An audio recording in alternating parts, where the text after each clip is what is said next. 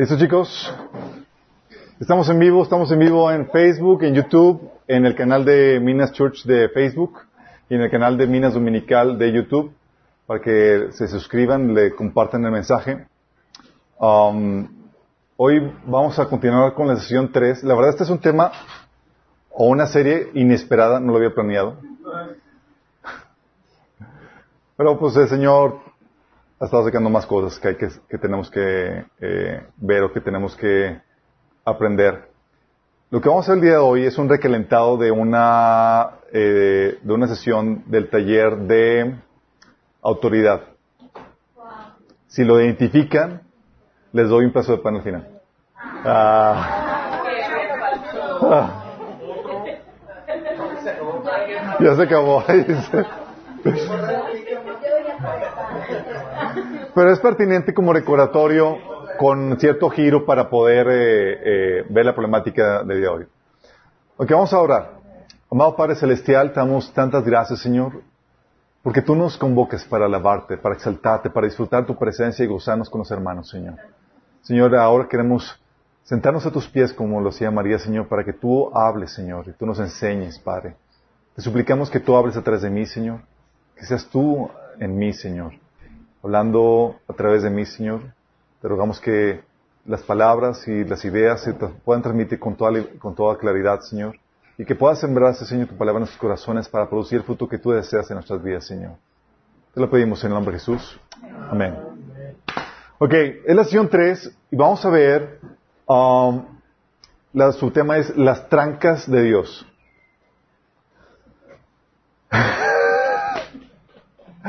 Las trancas de Dios, chicos. Ok. Uh, estamos hablando de huir del trato de Dios, ¿no? Oye, de que posiblemente Dios te somete a un trato y, y de los que ya se han sometido al trato, los que llevan más de, de un mes, dos meses de cristianos, ya, ya lo debieron haber estado experimentando. los que llevan 10, 20 años todavía lo están sintiendo. Pero la, la tendencia natural o normal es querer huir de Él, ¿no? Pero para eso Dios em, ah, lo que hace es que pone trancas. ¿Saben qué son las trancas? Trancas.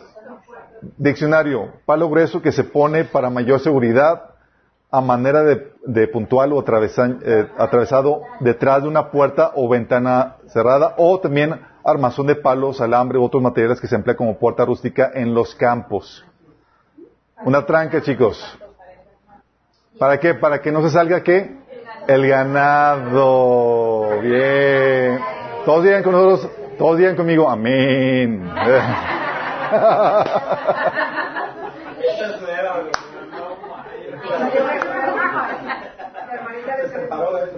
Sí, lo tuve que ensayar ahí. Esta es otra tranca, sí. Esta es otra tranca y esta es otra tranca, es así para que los ladrones, es decir, también como autodefensa, la agarras y ¡pah! órale. Sí. De ahí el comentario de que te brincaste las trancas, ¿sí lo han escuchado? Sí. Saltaste las, las trancas. Sí, te saliste al huacal. Bueno. Hemos estado platicando, chicos, que el trato de Dios son difíciles, pero son de suma, suma importancia. Y es algo que debes de, tener bien presente. Porque la disyuntiva que tenemos en los tratos de Dios o es, en un caso, o te forjas para vencer o fracasas viviendo una vida miserable de perdedor. Dios nos pone en situaciones incómodas de sufrimiento en donde la única forma para salir victoriosos es desarrollando el carácter de Cristo. Dicen, no hay, no hay otra salida. Y para Dios es muchas veces, no, no hay otra salida. O lo forjas y vences, o estás condenado a vivir una vida miserable, en derrota. Qué, qué, qué grueso, ¿no? O te purificas para avanzar, o eres desechado. Nos pone en situaciones donde nos confronta con nuestro pecado, actitudes, acciones, que muchas veces no queremos dejar. Y por eso el Señor te desecha en sentido de que no te utiliza ya. o te desecha en sentido de que bye bye con tu salvación. Sí. Y es aquí donde hemos estado viendo que el horno tiene varios propósitos. El horno, uno de los propósitos, chicos, es eh, purificar a los verdaderos creyentes. Ups. Purificar a los verdaderos creyentes. Aquí es donde estamos viendo que el horno quiere, Dios lo está diseñando para purificarte y para forjar el carácter de Cristo, porque está en juego tu propósito. Si no desarrollas el carácter de Cristo, si no te purificas, bye bye tu llamado. El propósito de Dios es que entres a la tierra prometida y vivas los planes de Dios para, que tiene para tu vida, y muchos se quedan en el desierto, en el horno, y mueren ahí. Sí, es aquí en el horno donde te menciona Santiago 1 del 12 al 4 que es para purificación. Dice, hermanos míos, considérense muy dichosos cuando tengan que enfrentarse con diversas pruebas. Pues ya saben que la prueba de su fe produce constancia y la constancia debe llevar a feliz término la obra para que sean perfectos e íntegros sin que les falte nada. Ya dice que la prueba es para que ustedes sean perfectos e íntegros. Y hemos platicado que si no pasas la prueba, en este sentido, lo que está en juego, pues obviamente es tu llamado, tu propósito. Si no la pasas, eso significa que te condenas a una, vivir una vida miserable, en derrota, a que no vivas las buenas obras que Dios preparó de antemano para ti. Te conviertes en una, entonces en una vasija para usos viles, que eso, ¿verdad? Y también puedes terminar muriendo en el desierto, completamente alejado a los planes de Dios para tu vida. Y en este proceso de santificación, chicos, no está en juego tu salvación. Está en juego nada más tu llamado. Las obras que Dios preparó ante mano para ti, los cuales tienen un costo que tienes que pagar. Y habíamos platicado que no hay propósitos a, precios de gangas. Y las cosas que Dios quiere forjar en ti, ese carácter de Cristo, son cosas que, que no son los pecados que la Biblia condena, eh, en el sentido de que te condenan a la muerte eterna. Estamos hablando de situaciones donde eres áspero, Señor quiere forjar en ti la amabilidad. ¿sí? Oye, que no eras exigente con tu hablar, que tu sí no era sí y tu no no era no, decías alguna que otra mentira, el Señor quiere, empieza a forjar la verdad. Que te faltaba disciplina, el Señor empieza a forjar la disciplina.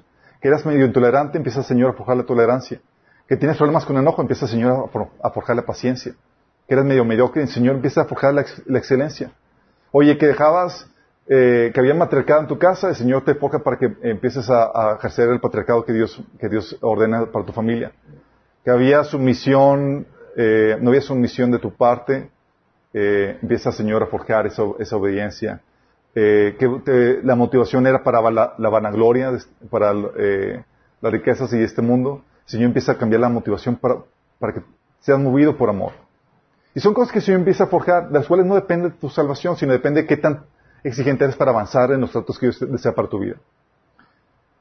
Esos son los propósitos del horno, purificar a los creyentes. Hay otro propósito, filtrar a los falsos conversos. Eso es lo que menciona eh, Pedro en 1 Pedro 1.7, que dice, estas pruebas demostrarán que su fe es auténtica. Está siendo probada de la misma manera que el fuego prueba y purifica el oro, aunque la fe de ustedes es mucho más preciosa que el mismo oro. Entonces su fe, al permanecer firme en tantas pruebas, les traerá mucha alabanza, gloria y honra en el día que Jesucristo se ha revelado a todo el mundo. Aquí lo que saca a relucir estas pruebas es si eres o no un verdadero hijo de Dios. Y es aquí que habían platicado anteriormente que a Dios no le interesa quedarse con un número grande de personas, sino con los verdaderos. Qué ¿verdad? Y aquí, si no pasa la prueba, lo que está en juego es tu salvación, tu eternidad. Y de hecho hay una serie que vimos de probados donde como la fe de todos tiene que ser probada. Uno es probado por, probado por el desencanto, cuando no cuando entras con la fe, con engaños, pensando que Dios te va a dar todo lo que tú quieres y resulta que no te da lo que esperabas. Sí. Y te resientes y bye bye, porque realmente no estás buscando a Dios, estás buscando a Dios para buscar lo que realmente amabas. Luego eres eh, probado con el sufrimiento. Todos, dice la Biblia que, que, quiere vivir piadosamente en Cristo padecerá persecución. Como el caso de, de Job, o como el caso de las semillas que cayeron entre pedregales, de los cuales salió el sol, que es símbolo de la persecución o del sufrimiento por seguir la palabra de Dios, y se seca. Y también probados por el placer, caso de, ¿se acuerdan de Demas? Un consiervo de Pablo, que lo abandonó porque amaba a este mundo. Más no, no porque ama las cosas de este mundo. Qué heavy. Sí. Y lo escribió en un libro que se hizo bestseller. Oh. Sí, la semilla que cayó entre espinos. Y lo interesante es que tenemos que ser filtrados, pues no todos los que hacen una profesión de fe y van a la iglesia son verdaderamente salvos, chicos. Si sabemos eso, ¿verdad? La Biblia dice en Judas 1 del 13 4, queridos hermanos, con gran anhelo tenía pensado escribirles acerca de la salvación que compartimos. Sin embargo, ahora me doy cuenta de que debo escribirles sobre otro tema para rogarles que defiendan la fe que Dios ha confiado una vez y para siempre a su pueblo santo. Les digo esto porque algunas personas que no tienen a Dios se han infiltrado en sus iglesias diciendo que la maravillosa gracia de Dios nos permite llevar una vida inmoral. Vóytelas. De hecho, Jesús nos enseñó que en Mateo 13, el 24, 30, que el trigo y la cizaña crecerían juntos hasta el final de su regreso. ¿Se acuerdan? Por eso Pablo, eh, digo Pablo, este Pedro, nos enseña que Dios es paciente para con muchos en la iglesia que en realidad no se han convertido. Fíjate lo que dice Pedro, dice 2 Pedro 3, 9. El Señor no tarda en cumplir su promesa, según entienden algunos, tardanza. Más bien, Él tiene paciencia con ustedes. ¿Con quién? Porque no quiere que nadie perezca, sino que todos se arrepientan. Qué heavy, ¿no? Sí, tiene paciencia con los de afuera, pero también con los de adentro, porque muchos no han agarrado la onda. Y dentro de esta situación no problemática, habíamos platicado que dentro de este horno, la tendencia natural es de todos, chicos. ¿A quién le gusta? Bueno, a los que ya son calados y forjados en las, en los hornos, sí, pero la verdad es que eh, es, cuando el Señor te agarra, te quiere meter al horno, muchas veces te sucede lo que me sucedió a mí una vez que estaba de niño, en donde mi papá, la verdad yo no me quería bañar, estaba, yo tenía, estaba en la, en el, en la, en el kinder, y pues le dice mi mamá a mi papá que, me meta a bañar y que me meta, y que, y que, y que me bañe. Pero yo no sabía que mi papá se bañaba con abuelada. No, había la caliente. Imagínate, yo ya me desvisten y demás, estoy de, niño y que ahora la regadera mi papá. ¿Qué crees que hago? Me salgo corriendo de la regadera y tienes a mi papá corriendo detrás de mí por toda la casa desnudos. ¿Me escapé? No, no me escapé, me agarró a final de cuentas. Pero, ¿no te avisan? Sí. Y podemos huir ilegítimamente de situaciones o personas que nos incomodan o se nos hace difícil aguantar. Sí, voy. Por ejemplo, te casaste y resulta que el Señor quiere pulir tu relación, tu carácter y demás, forjarte la imagen de Cristo. Ya. Y la tendencia normal es huir. Y la típica situación es propones el divorcio y amenazas con el divorcio. ¿Por qué? Porque no te quieres pulir. O has situaciones también donde los hijos también pulen a los padres, ¿sí les ha pasado? que dicen que me sacan canas verdes. Es verdad, chicos. ¿Y qué hacen los papás para huir ilegítimamente? Muchas veces los dejan a los abuelos. Sí. Y va y, se entienden, o la guardería y no quiero lidiar con, ellos. O también, ¿nunca te pasó en la casa de, adolescente y demás que quisiste huir de la casa de tus padres? Si no te pasó por la mente, significa que eres de los pocos que viviste una, una familia normal. Bien. O también eh, cuando hay situaciones difíciles en trabajo, quieres renunciar irresponsablemente, irresponsablemente inventando tus compromisos laborales o sin tener una fuente de ingreso alterna. ¿Por qué? Porque no quieres dejarte pulir. También podemos huir de situaciones o personas que nos confrontan con el pecado que no queremos dejar. El Señor quiere pulirnos y utiliza personas o situaciones. Llega el hermano, la hermana, hablarte y confrontarte y tú le sacas la vuelta o le cortas relación con ellos. O algunos abandonan iglesias, chicos, porque no quieren ser confrontados. Sí. ¿Qué está pasando? Están huyendo del horno. Y así donde llega la pregunta, chicos. ¿Podemos resistir a Dios y los tratos que Él tiene para con nosotros?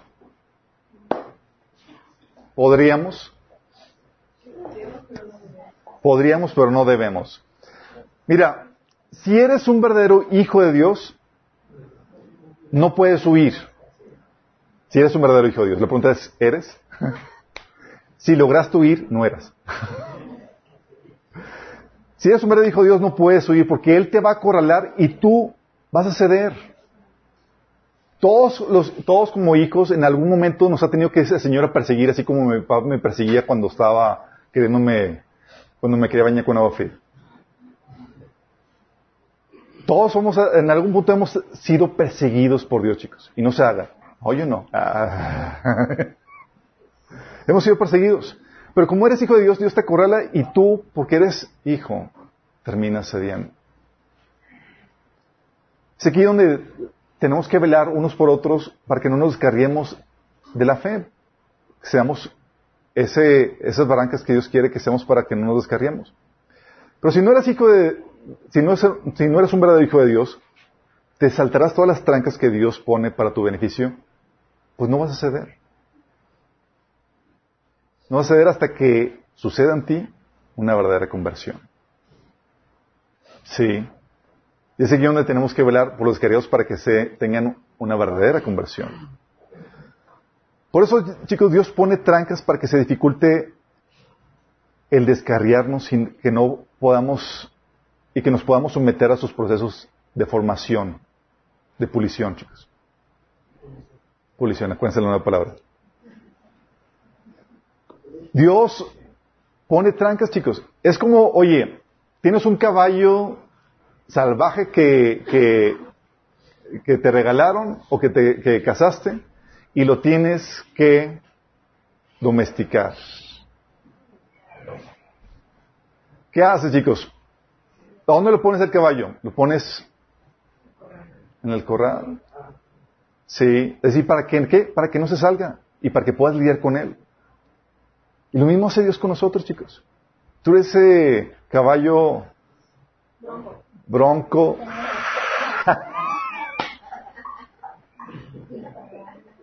y empezaron a cantar en la, mente, ¿verdad? Dios, sí, ya. No, sí, ya. Dios, sí. No, sí, sí.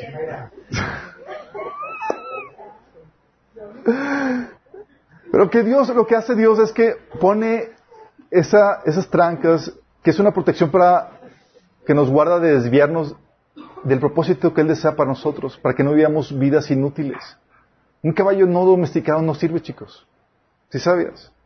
Tiene mucho potencial, pero ni para montarse, ni para nada. Y hay muchos así salvajes, chicos, que Dios quiere utilizarte, pero nada más no te dejas domesticar. También es una protección que nos guarda de desviarnos de la fe y que no terminemos en el lago de fuego. Es aquí donde estas trancas, chicos, viene a ser sinónimo del término bíblico de protección o cobertura que muchos manejan. Sí. Y es donde vamos a ver los tipos de trancas o protecciones que Dios pone en nuestras vidas, chicos. Tipos de trancas. ¿Qué tipos de trancas crees que pone Dios para que no te salgas del huacán?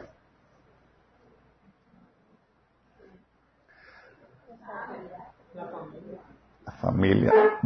hay varias cosas que Dios pone. Hay trancas naturales que son para cristianos y no cristianos.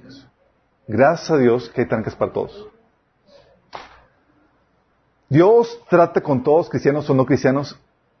Por eso la sociedad todavía no puede reflejar algo de bondad, honradez y decencia, porque de una u otra forma son forjados por Dios, por las diferentes trancas que pone.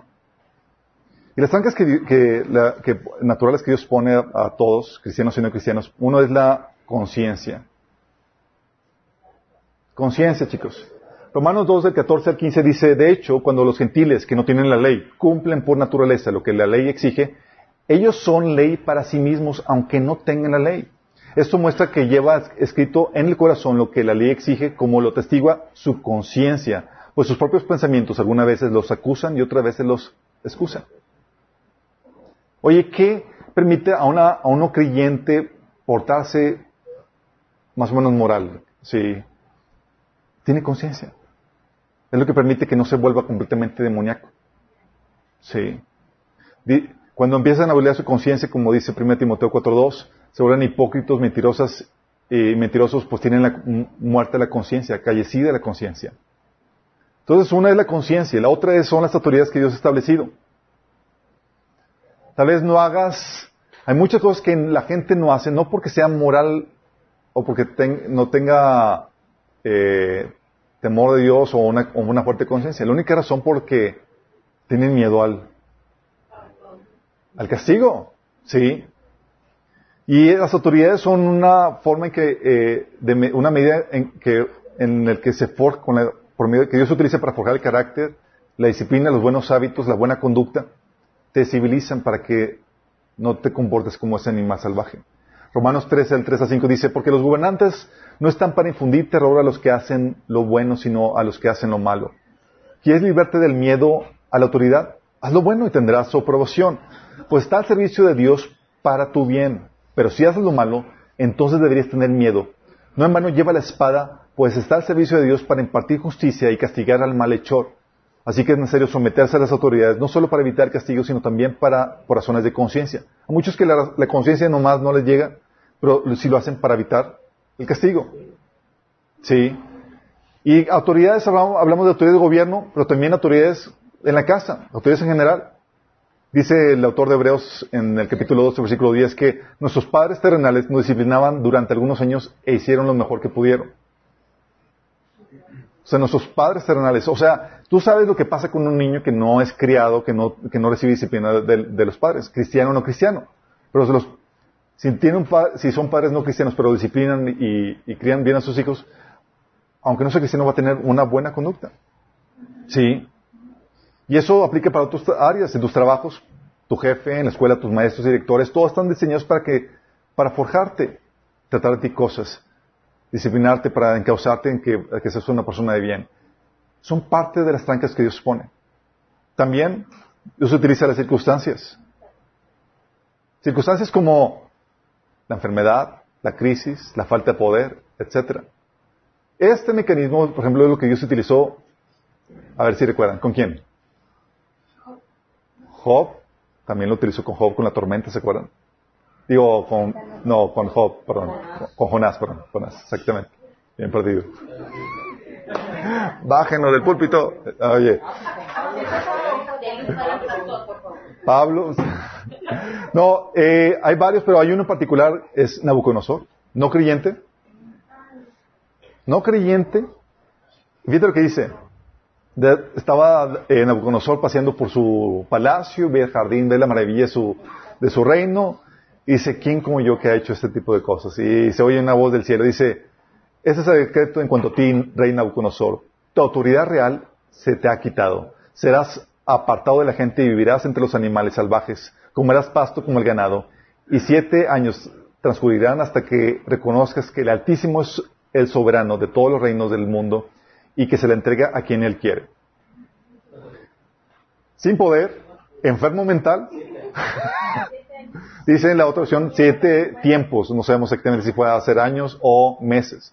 Dices que lo suficiente para que le crezca el pelo, las uñas y demás ya haya tenido una dieta de pastito literalmente. Sí, como que, por eso. Se dice de hecho que, que Daniel lo estuvo, estuvo cuidándolo durante ese tiempo. Ahí lo tenía con correa y demás. eh, tranquilo. no, no sabemos exactamente, pero podría ser, podría ser. Eh, pero ¿qué pasa? Dios trata con nosotros, chicos. ¿A poco no, antes de venir a Cristo, Dios no forjó o propició incluso crisis en tu vida para, para avanzar tu corazón, para que estuvieras listo para el Evangelio? Antes de cristiano, Dios forjando cosas. ¿Sí? Son parte de las trancas de Dios. Circunstancias que no puedes controlar, enfermedades, crisis económica y demás. Y, y oh, que pues ahora sí voy a buscar al Señor. ¿Qué estaba haciendo el Señor? Forjando, poniendo esas trancas. Y no podía salir de esa situación. Qué eso no. Pero también hay trancas espirituales que solo aplica a los cristianos. Uno, la palabra de Dios. Dice la Biblia en Hebreos 4:12 que la palabra de Dios es viva y eficaz, más cortante que toda espada de dos filos, que penetra hasta partir el alma y el espíritu, las coyunturas y los tuétanos, y disciernen los pensamientos y las intenciones del corazón. Esto es fuertísimo porque ¿a cuánto no les ha pasado que tú estás pasando por una situación tal vez de pecado en tu vida y estás teniendo tu tiempo devocional, lees la Biblia y te confronta, discierne tus pensamientos y tus intenciones del corazón? Y dices, ¡ay! Nada más por conocer la Biblia. Dices, es parte de las trancas, ¿sí? Lo que hace es que la palabra de Dios viene a ayudar tu conciencia. Y penetra, así parte el alma, dices, ¡ah! Cuando llega la palabra de Dios y, y- te convence de pecado. Y eso es lo que hace el Espíritu Santo. El Espíritu Santo también es otro, otra de las trancas que Dios pone. Dice la Biblia que tenemos una naturaleza pecaminosa. Y esa naturaleza pecaminosa quiere desbalagarse. Y en eso el Señor llega y pone el Espíritu Santo en nosotros. Y la tiene bajo control. Sin el Espíritu Santo no podríamos someternos a Dios. Dice la Biblia en, en Gálatas 5, del 7 al 25, que la naturaleza pecaminosa desea hacer el mal, que es precisamente lo contrario de lo que quiere el Espíritu. Entonces hay una lucha interna. Dice, y el Espíritu nos da deseos que se oponen a lo que desea la naturaleza pecaminosa. Luego dice más adelante, en el versículo 24, que los que pertenecen a Cristo Jesús han clavado en la cruz las pasiones y los deseos de la naturaleza pecaminosa y los han crucificado ahí. Ya, ya que vivimos por el Espíritu, sigamos la guía del Espíritu en cada aspecto de nuestra vida. Entonces, sabiendo, ya que tienes el Espíritu Santo, el Espíritu Santo pone esos deseos que se contraponen los, los deseos de la naturaleza pecaminosa y dice Pablo, sé guiado por esos deseos que el Señor pone. El Señor pone en nosotros el querer como el, hacer, dice la Biblia. Dice, hey, accede a esa guianza. Es el Señor diciendo, hey, ven por este lado, haz esto. Y aún es en ti el decidir si lo quieres hacer o no. Por eso la instrucción del Señor, sé guiado. Tú puedes aceptar la guianza del Espíritu. Dice eh, en Romanos, lo reitera Pablo en Romanos 8, del 12 al 14, que dice, por tanto, hermano, amados hermanos, no están obligados a hacer lo que su naturaleza pecaminosa los incita a hacer. Pues si viven obedeciéndola, morirán. Pero si mediante el poder del Espíritu hacen morir las acciones de la naturaleza pecaminosa, vivirán. Pues todos los que son guiados por el Espíritu de Dios son hijos de Dios. Fíjate en qué contexto está hablando esto. Guiados en el sentido de que te guía a hacer morir los deseos de la naturaleza pecaminosa. Tú ves que en tu vida está habiendo avance en el proceso de santificación es porque estás siendo guiado por el Espíritu Santo, porque de ti no puede salir nada bueno, solamente es el Espíritu Santo el que pone esos buenos deseos. Entonces el Espíritu Santo es otra tranca. ¿Cuántos de aquí no hemos sentido esa vez cuando contristas al Espíritu? Sí. Y algo que hemos platicado, el Espíritu Santo en nuestra vida simplemente ya no te deja pecar a gusto. Te hace la vida miserable. es verdad.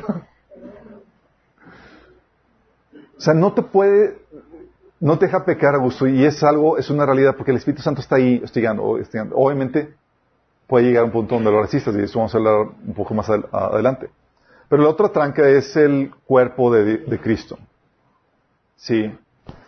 Dice que quiero que entiendas esto muy, esto es algo muy importante porque tú puedes ignorar conscientemente la palabra de Dios.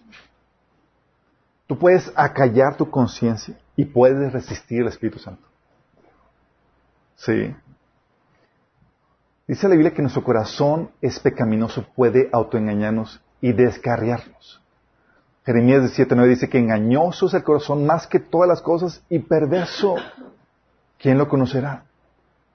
Es engañoso.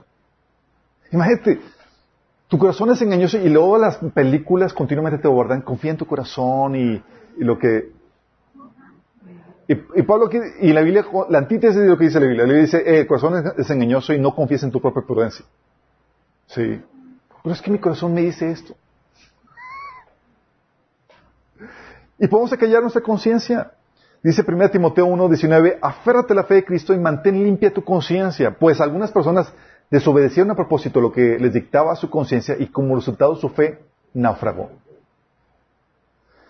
¿Es algo que habíamos platicado de la disonancia cognitiva? ¿Se acuerdan lo que- lo que- cuando vimos eso? No, ok, algunos sí. Eh, la disonancia cognitiva, chicos, te enseña que cuando hay una discrepancia entre tus, entre tus creencias y tu comportamiento, este eventualmente se tendrá que empatar.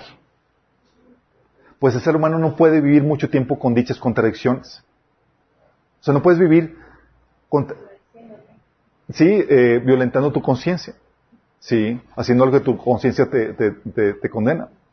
O dejarás de hacer lo que tu conciencia te condena, o modificarás tus creencias para que tu conciencia no te condene por lo malo que estás haciendo. Pero algo va a tener que cambiar. O cambia tu conciencia o cambia tus acciones. Sí. Y, y es ahí donde empieza uno a justificar el pecado. Cambiar las creencias. Y comienza con cositas, chicos. No es sopetón. Oye, pero tenemos la Biblia. Sí, pero la Biblia, aún con tu mala conciencia, con tu seducción al pecado, puedes torcer las escrituras, como la Biblia enseña en 2 Pedro 3.16. Dice que los inconstantes, eh, dice los, los ignorantes e inestables transversan las escrituras. Sí. Y podemos apagar y vestir el Espíritu Santo en nuestras vidas. Dice la Biblia que en, Efesios 4.30 se da una instrucción de que no contristes al Espíritu. Tú puedes, comienzas con entristeciéndolo. Y luego puedes apagarlo. Dice 1 Tesalonicenses 5.19, no apagues al Espíritu Santo. Y cuando lo apagas, ya se te hace fácil resistirlo. Es lo que les echaba en cara Esteban a los judíos cuando les decían Hechos 7.51, tercos, duros de corazón, torpes de oídos, ustedes son iguales que sus antepasados, siempre resisten al Espíritu Santo. De hecho, la palabra que se da a los cristianos, cristianos, en Hebreos 12:25 es, tengan cuidado de no negarse a escuchar a aquel que habla. Pues si el pueblo de Israel no escapó cuando se negó a escuchar a Moisés, el mensajero terrenal, ciertamente nosotros tampoco escaparemos si rechazamos a aquel que nos habla desde el cielo hablando de escuchar al Señor, la, voz del Espíritu Santo. Y el descarrío no comienza de jalón, sino poco a poco en cosas menores. Dice la Biblia en 1 Corintios 5, 6, ¿no se dan cuenta que un poco de levadura hace fermentar toda la masa? Un poco, chicos. Empiezas a callar tu, conciencia en unas cositas. Y luego se va cayendo más y más. Y empieza a fermentar toda la masa. Por nuestro corazón engañoso, chicos, Tú te puedes convertir en la oveja extraviada sin darte cuenta. ¿Te imaginas? Dice Mateo 18 del 10 a 14. Mirad que no menospreciéis a uno de esos pequeños, porque os digo que sus ángeles en el cielo ven siempre el rostro de mi Padre que está en los cielos. Porque el Hijo del Hombre ha venido para salvar lo que se, lo, que se había perdido. ¿Qué os parece? Si un hombre tiene cien ovejas y se descarría una de ellas, ¿no dejará las noventa y nueve y va por los montes a buscar la que se había descarriado? Y si acontece que la encuentra, de cierto os digo que se regocijará más por aquella que por las noventa y nueve que no se descarriaron. Eso no es para que se descarríen y se goce Señor, chicos. Esto es hablar del gozo de rescatar al pecador, ¿saben? Así que no es la voluntad de vuestro Padre que está en los cielos que se pierda uno de estos pequeños. La problemática de aquí es que, por causa del corazón engañoso, muchas veces ni te das cuenta que estás en esta situación de oveja descarriada. Podemos ser ovejas descarriadas aún dentro de la iglesia. Dice Mateo 7 del 21 al 2, 21 22, perdón, 23. No todo el que me dice Señor, Señor entrará en el reino de los cielos, sino solo el que hace la voluntad de mi Padre que está en el cielo. Muchos me dirán aquel día, Señor, Señor, ¿No profetizamos en tu nombre y en tu nombre expulsamos demonios e hicimos muchos milagros? Entonces les diré claramente, jamás los conocí. Aléjense de mí, hacedores de maldad. Pregunta, ¿eran creyentes? ¿Servían? Hasta profetizaban, liberaban y un montón de cosas. ¿Y eran, ovejas descarriadas? Sí. Qué heavy. Dentro de la iglesia. La pregunta es, ¿por qué nadie fue a rescatarlas? Es aquí donde el cuerpo de Cristo es vital, chicos. Y creo que entiendas esto. Porque si tu conciencia y tus oídos espirituales para percibir la voz del Espíritu no funcionan, ¿sabes a quién Dios va a utilizar? Va a utilizar la voz de tu hermano para hablarte físicamente. Tú ya no lo escuchas, ya parece sensibilidad que va a hacer el Señor. Va a utilizar a tu hermano que sí está escuchando al Espíritu. Dice Hebreos 3 del 12 al 14. Fíjate lo que dice. Cuídense, hermanos. Fíjate que hablando de qué? Del cuerpo de Cristo. Cuídense, hermanos, de que ninguno de ustedes tenga un corazón pecaminoso e incrédulo que los haga apartarse del Dios vivo. Más bien, mientras que durece hoy, exhórtense unos a otros cada día para que ninguno de ustedes endurezca por el engaño del pecado. Hemos llegado a tener parte con Cristo con tal de que retengamos firme hasta el fin la confianza que tuvimos al principio. O sea, ¿te puedes descargar? Sí, si no te mantienes firme hasta el fin la confianza que tuviste al inicio. Y fíjate la instrucción, cuidémonos. No sea que alguno, como dice aquí, no sea que se endurezca, eh, se endurezca por el engaño del pecado. Empieza a engañarte al pecado y te endureces, ya no escuchas la verdad porque ya armaste una, una fortaleza mental.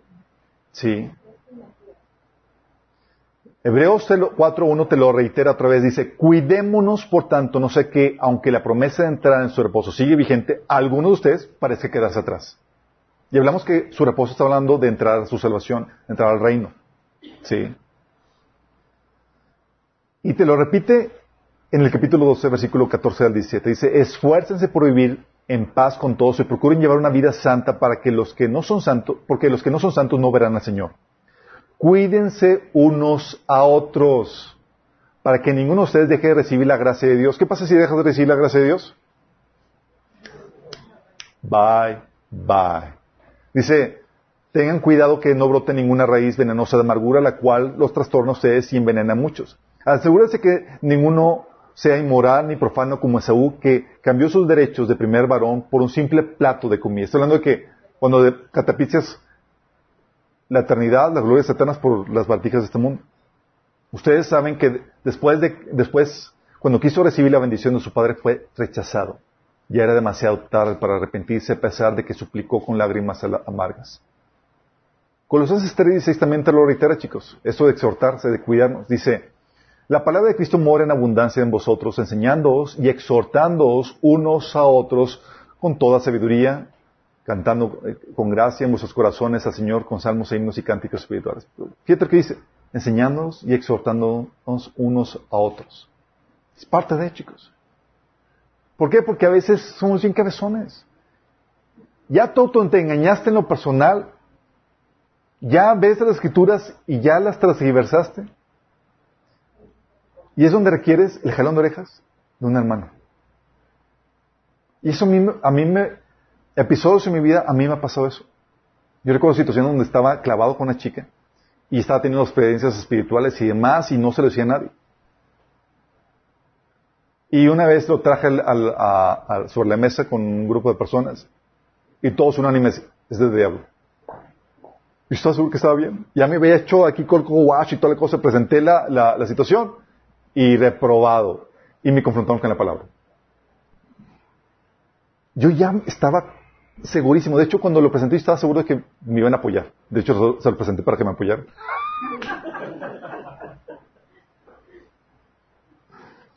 Por eso la Biblia te dice en Hebreos 24, 25, preocupémonos los unos por los otros a fin de estimularnos el amor y a las buenas obras. No dejemos de congregarnos como acostumbran hacer algunos, sino animémonos unos a otros, con mayor razón ahora que vemos que aquel día se acerca.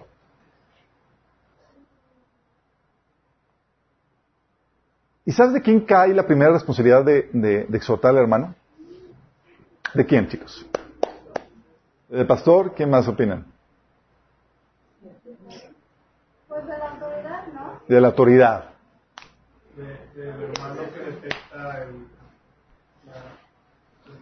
La principal responsabilidad es del hermano afectado por el pecado del hermano que se está descargando. Fíjate, Pablo está hablando de la oveja descarriada, como leímos. Eh, digo, este Jesús está hablando de la oveja descarriada. dice Jesús, después de terminar la parábola de, que, de, que deja los 99 y va por la oveja perdida, dice Jesús, así no es la voluntad de vuestro Padre que está en los cielos que se pierda uno de estos pequeños. lo dice.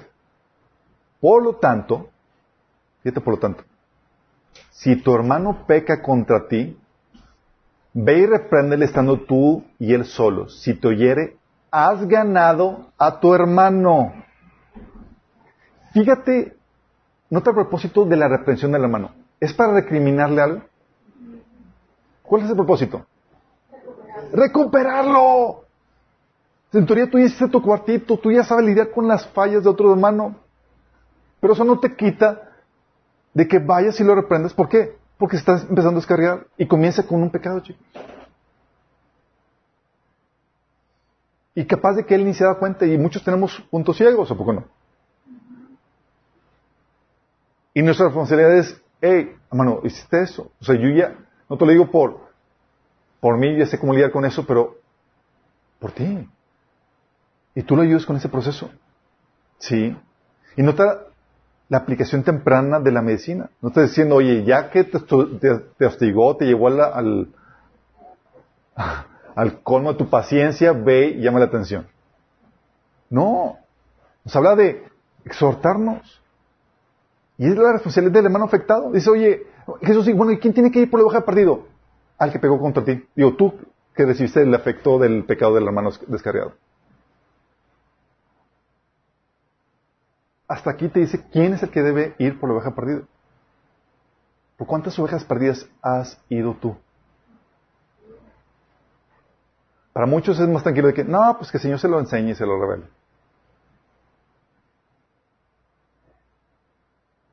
También, en segundo plano, es para cualquiera que detecte el error. Oye, ves un hermano que anda así, desviándose y demás. También es parte de, tu responsabilidad. Mateo 13, del, del 3 al 5 dice, ¿Por qué te fijas en la astilla que tiene tu hermano con el ojo y no le das importancia a la viga que está en el tuyo? ¿Cómo puedes decirle a tu hermano, déjame sacarte la astilla del ojo cuando ahí tienes una viga en el tuyo? Hipócrita, saca primero la viga de tu propio ojo y entonces verás con claridad para sacar la astilla del ojo de tu hermano. Aquí no estás diciendo que no se la saque, estás diciendo que primero utilice a tu hermano como un espejo para tratar con tu pecado. Y después de eso, vayas y le ayudes. De hecho, vimos una aplicación de acerca de esta temática, cómo lidiar con el pecado de tu prójimo. Sí. Pero Santiago 5 del 19 al 20 dice, hermanos míos, si alguno de ustedes se ha extraviado la verdad y otro lo hace volver a ella, recuerden que quien hace volver a un pecador de su extravío, lo salvará de la muerte y cubrirá muchos pecados. Sí. Gálatas 6 del 1 al 2 dice, amados hermanos, si otro creyente está dominado por algún pecado, ustedes que son espirituales deberían ayudarlo a volver al camino correcto con ternura y amabilidad. Todos esos son los especiales del cuerpo de Cristo, no solamente el pastor. Qué heavy, ¿verdad? Eso es lo que vimos en el taller de formación pastoral, la importancia del pastoreo corporativo, chicos. Donde todos somos corresponsables de tu hermano. ¿Te acuerdas cuando Dios le preguntó a Caín, ¿dónde está tu hermano? Si, ¿Acaso soy, guarda de, de mi hermano, Señor? Claro, somos guardas de nuestros hermanos. Y el Señor te da cuenta, ¿dónde está, ¿dónde está él? Sí. Entonces, por un lado es el cuerpo de Cristo y por otro lado, los líderes de la iglesia. Dice la Biblia que Él constituyó unos apóstoles, profetas, evangelistas, pastores, maestros, a fin de capacitar al cuerpo de Dios para la obra del servicio para edificar al cuerpo de Cristo. Efesios 4 del 11 al 12. Y Pablo sabía su responsabilidad como anciano, como pastor, como líder de la iglesia. De hecho, él decía en 2 Corintios 10, 8, no me avergonzaré de jactarme de nuestra autoridad más de la cuenta. Autoridad que el Señor nos ha dado para edificación, no para destrucción de ustedes. Él sabía que tiene autoridad. Y es bien severo cuando se trataba de dar y ejercer esta autoridad a los que estaban descarriados, chicos. Fíjate lo que dice 1 Corintios 4 del 18 al 21. Fíjate la amenaza de, Pablo. Si tú hubieras escrito esta carta, si hubieras recibido esta carta, hoy en, estos días, tú estarías súper ofendido.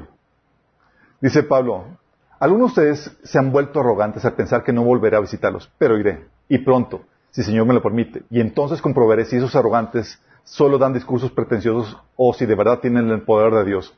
Pues el reino de Dios no consiste en las muchas palabras, sino en vivir por el poder de Dios. ¿Qué prefieren? ¿Que llegue con una vara para castigarlos o vaya con amor y espíritu amable? O sea, Pablo es amenazando que viene con ¡Para! ¿Qué está tramando? te imaginas? Tú dices, ¿qué va a hacer Pablo? digo, ¿sabemos lo que Jesús hizo cuando entró, al, eh, quitó las bancas y lo, en el templo y demás? No, digo, no haría esto algo similar a Pablo. Segunda Corintios 12, del 19 al 21, dice Pablo, dice Pablo, le decimos esto como siervos de Cristo y con todo y con Dios como testigo. Todo lo que hacemos, queridos amigos, es para fortalecerlos.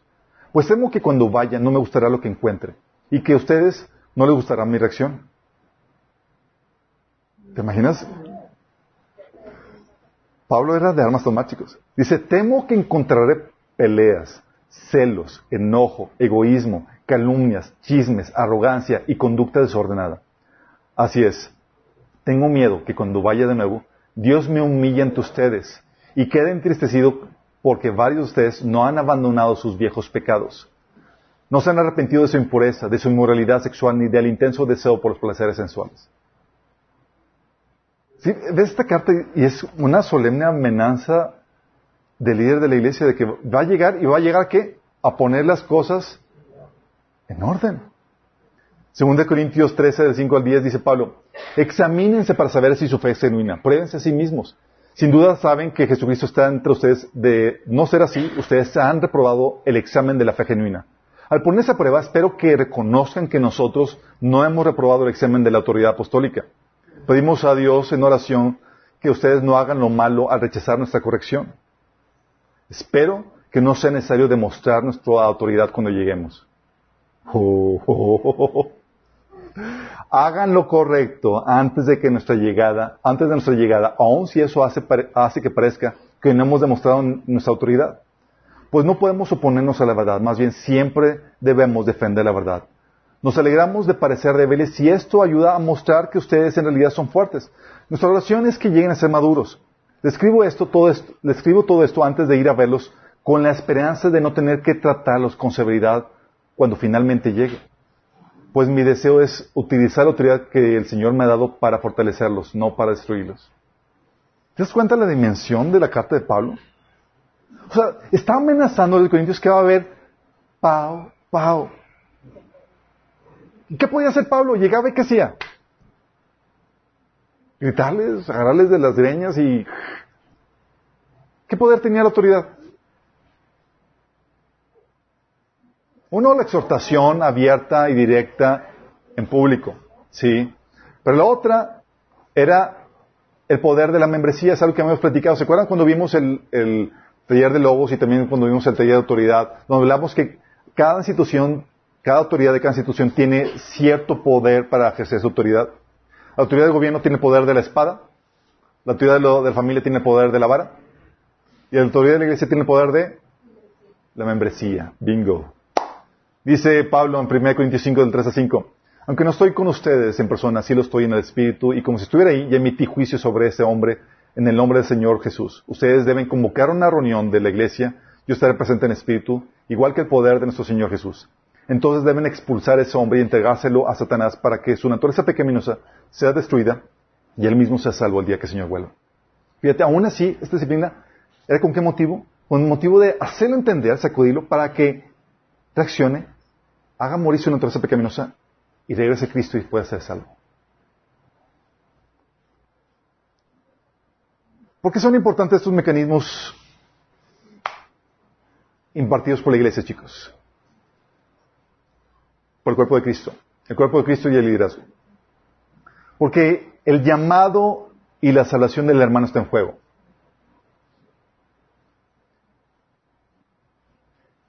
Lo menos peor es que sea solamente el llamado. De que, ¿sabes qué? Pues fue un cristiano mediocre, sí sabe, pero nunca llegó a cumplir las buenas obras que Dios preparó de antemano para su vida. Sí, ahí medio se la se le campechaneó toda, la, todo su camino cristiano. Sería lo menos peor. La situación grave aquí es porque también puede estar en riesgo tu salvación. Si persiste en el pecado sin arrepentimiento es una señal de que no es salvo pues no hay arrepentimiento. Y si es salvo, se va a arrepentir y va a volver. Y si no es salvo, tal vez con la amonestación se arrepienta y se convierta genuinamente. El chiste de que cualquiera de los dos casos hay que amonestarlo, para que regrese o para que realmente se convierta. Y, y Señor es lo que nos ponía como forma para resguardo de nosotros, porque tú puedes estar seguro que no te vas a desviar en algún punto en tu camino cristiano. Tú puedes estar seguro. ¿Sí te ha pasado que dices, ya no voy a hacer esto y más. Y, y luego te, te, te, ves que, chino, otro lo hice. Sí. ¿Sí te pasó que dices, no voy a volver a cometer este pecado y, ay, porque hay momentos en que te sientes fuerte, pero llega la debilidad y sabes que estás fuera de sí. Tú puedes estar seguro de que, oye, estoy seguro, no me voy a desviar jamás. La verdad es que nadie, ninguno de nosotros estamos seguros. Y dices, oye, ante, ante, ante esa inseguridad, ¿qué tengo para protegerme? Estas medidas que el Señor ha puesto. De confianza, de que el Señor ha puesto mecanismos para que, para que entonces saltes las trancas. Una es tu hermano. Y otra es el liderazgo. Tu hermano que te jala las orejas. Fíjate lo que dice Jesús. Lucas 17, del 1 al 3. Cierto día Jesús dijo a sus discípulos, siempre habrá tentaciones para pecar, pero ¿qué aflicción le espera a la persona que provoca la tentación? Sería mejor que, se arrojara al mar con una piedra de molino alrededor del cuello que hacer que uno de esos pequeños caigan en pecado. Así que cuídense, fíjate otra vez la protección corporal. Cuídense. Si un creyente peca, repréndelo. Como forma de cuidarnos, chicos. Mateo 18 es lo que habían platicado. Jesús nos habla de los tropiezos que habían de venir y comienza a platicar de la oveja perdida. Y luego termina diciendo, por lo tanto, si tu hermano, hermano peque contra ti, ve y repréndelo estando tú y él solos, y si te oyere, has ganado a tu hermano de vuelta. O sea, ¿para qué esperar a que esté súper descarriado? Algunos piensan, no, es que todo está bien. Digo, ¿qué, qué quieres esperar? El descarrío comienza con poquito, chicos. Sí. Y luego también lo, hace, lo, es lo que explica Pablo en 1 Corintios capítulo 6, en el contexto. En el versículo del 1 al 3 dice Jesús, habla Pablo de, acerca de, del reclamo eh, por tratar pleitos, le reclama por tratar pleitos ante los no creyentes, ¿se acuerdan? Había pleitos entre los creyentes y se van con los jueces no cristianos del mundo. Y les da instrucciones en versículo 5 a que los miembros de la iglesia sean los, que juzguen. Y luego les reclama que hay pleitos y justicia entre ellos. Dice Pablo, o sea, reclamándoles de la situación, dice, en realidad ya es una grave falla el solo hecho de que haya pleitos entre ustedes. ¿No será mejor soportar la injusticia? ¿No será mejor de que dejen que los defraude? Lejos de eso, son ustedes los que defraudan y cometen injusticias y conoce que se trata de sus hermanos. Y luego les da un recordatorio. Le dice, ¿no saben que los injustos no heredarán el reino de Dios? No se engañen, ni los fornicarios, ni los idólatras, ni los adúlteros, ni los afeminados, ni los que se echen con varones, ni los ladrones, ni los ávaros, ni los borrachos, ni los maldicientes, ni los estafadores heredarán el reino de Dios. ¿Esta advertencia para quién era? Para ellos. Para ellos. Por la situación está diciendo, hey chicos, aquí no está en juego su llamado, está en juego su salvación. O sea, te tratas de normal así, estafar y robar y... y eh, eh, eh, cuidado. Sí. Entonces, está, hablando de que si no hay esto, la importancia es, este juego, la salvación de tu hermano. Por eso, la importancia de la, del exhortarnos y de que los líderes de la iglesia ejercen su función de ser esas trancas para que no nos descarguemos. Si no es eso, la salvación toma esto en juego y no solamente eso, sino que se extiende la maldad, más gente imita y más gente se ve afectada. Como dice Pablo, un poco de levadura le a toda la masa, en 1 Corintios 5 del 6 a 7. ¿No se dan cuenta de que ese pecado es como un poco levadura que impregna toda la masa? Desháganse de la vieja levadura, quitando ese perverso dentro de ustedes. Entonces serán como una nueva masa preparada sin levadura, que es lo que realmente son. Cristo, nuestro Cordero Pascual, ha sido sacrificado por nosotros. ¿Te acuerdas cuál fue la queja de Jesús contra una de las iglesias de Apocalipsis? ¿Te tira? Dice Jesús a esta iglesia, tengo en tu contra que toleras a Jezabel, esa mujer que se dice profetiza, con su enseñanza engaña a sus siervos, pues, a mis siervos, pues los induce a cometer inmoralidades sexuales. ¿Qué pasó? Una mujer en pecado estaba contaminando a más personas. Pablo también le da una orden a Tito, líder de la iglesia dice, hablando de, de los que estaban enseñando falsas doctrinas, dice, hay que callarlos porque con su falsa enseñanza alejan a familias enteras de la verdad y solo lo hacen por dinero, dando que pon orden. De hecho, les dice, le dice a los de, le dice a Tito, que los reprende con severidad a fin de que sean sanos en la fe. ¿Te imaginas? ¿Qué entiendes por reprenderlos con severidad? Si, tan, si has escuchado el comentario de que, ay, es que, o sea, como que tu reprensión no vino con mucho amor o no, no vino en la forma que yo quería. ¿Cómo, ¿Cómo, escuchas una reprensión con severidad? ¿Cómo se te imagina? Todo dice que exhortemos en amor. De hecho, le, sí, pero con severidad estamos hablando de...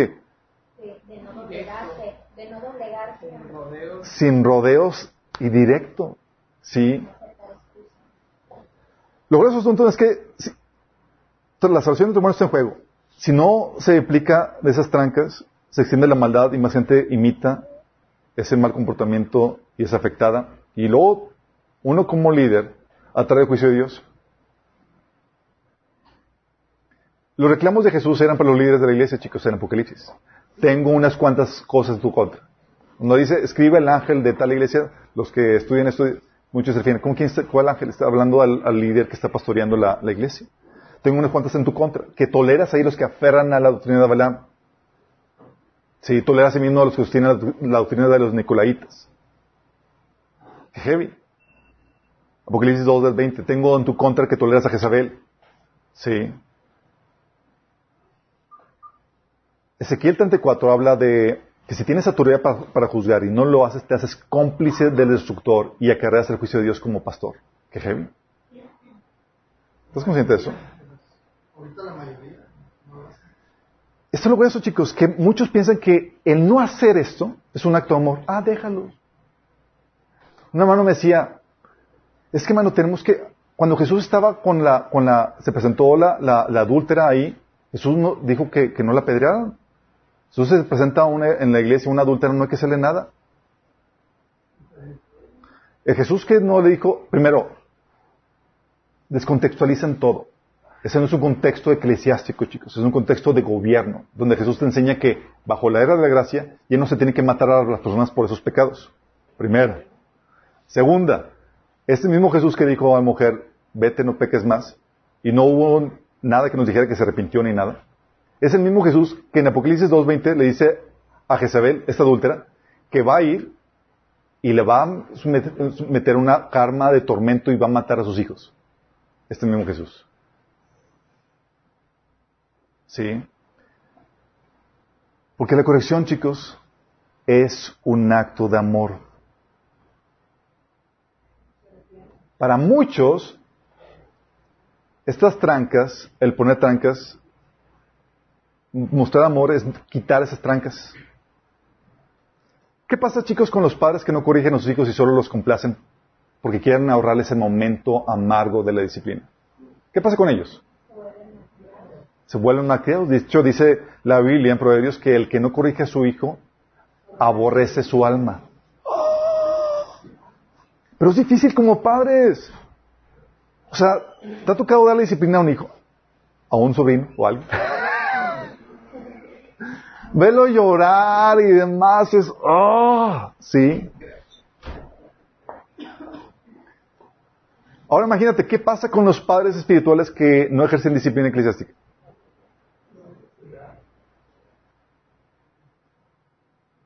Así como sucede con los padres físicos de que tienen niños más criados, así sucede con la iglesia.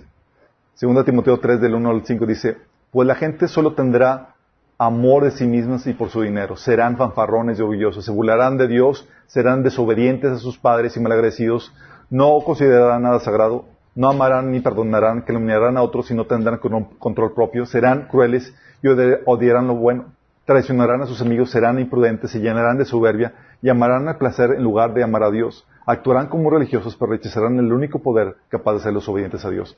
Está hablando de la iglesia, chicos. Está hablando de la condición putrefacta en la cual se encuentra por la falta de disciplina. Pablo te advierte a Timoteo, porque llega un tiempo que no sufrían la sana doctrina. sino que seguirán sus propios deseos y buscarán a maestros que les digan lo que sus oídos se mueren por oír. Un acto de amor, en cambio, chicos, es un desamor no, no, no disciplinarlos. El acto de amor verdadero es poner las trancas, chicos. Dice Proverbios 13:24, no corregir al hijo es no quererlo. Amarlo es disciplinarlo.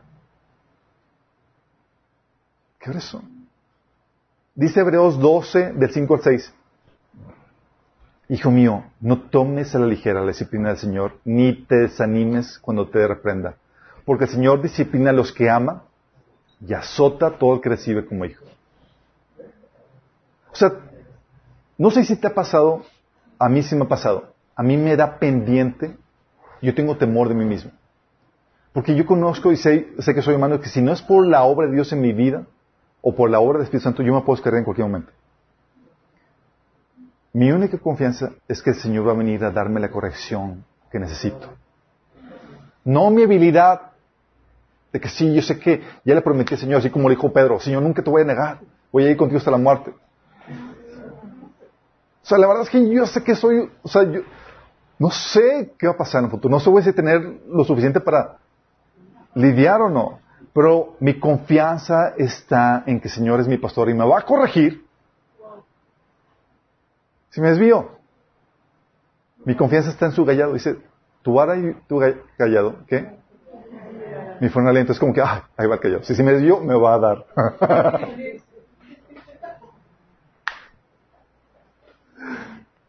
no confío en mi, habilidad.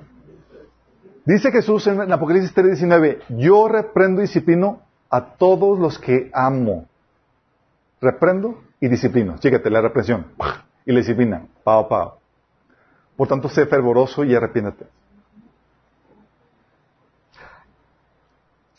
¿Sí entiendes por qué el requisito para los ancianos o los pastores de la iglesia era que supieran gobernar bien a su familia? Que supieran tener a sus hijos en su misión con respeto.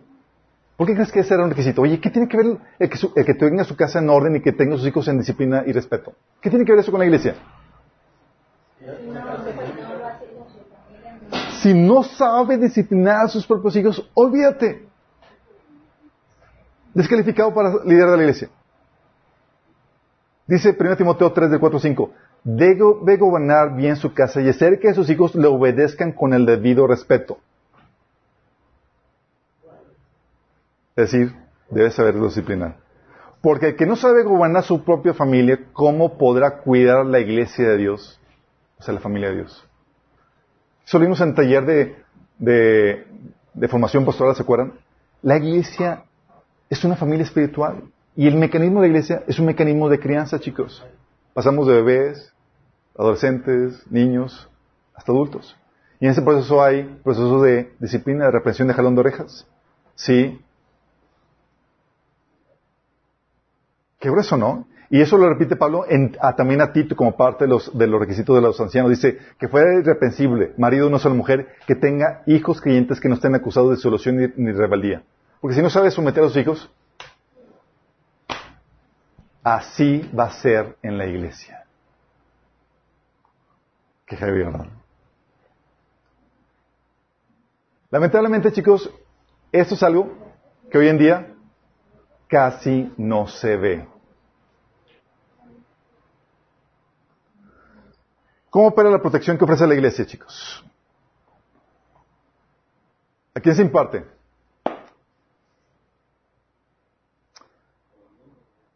A cualquier miembro del cuerpo de Cristo, a los cristianos en general. Sí. Incluidos los líderes.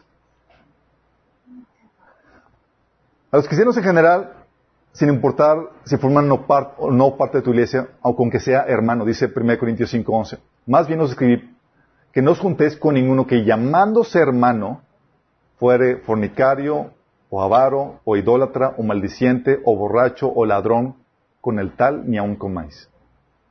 Ah, te dices hermano.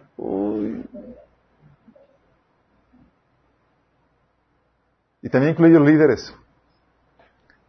Tienes el caso de, Pablo reprendiendo a Pedro delante de todos, ¿te acuerdas en Gratas 1 del 11 al 14? Pablo reprendiendo a Pedro delante de todos. ¿Te imaginas? Tienes el caso de Priscila y Aquila corrigiendo la doctrina de Apolos en Hechos 18 del 24 al 26.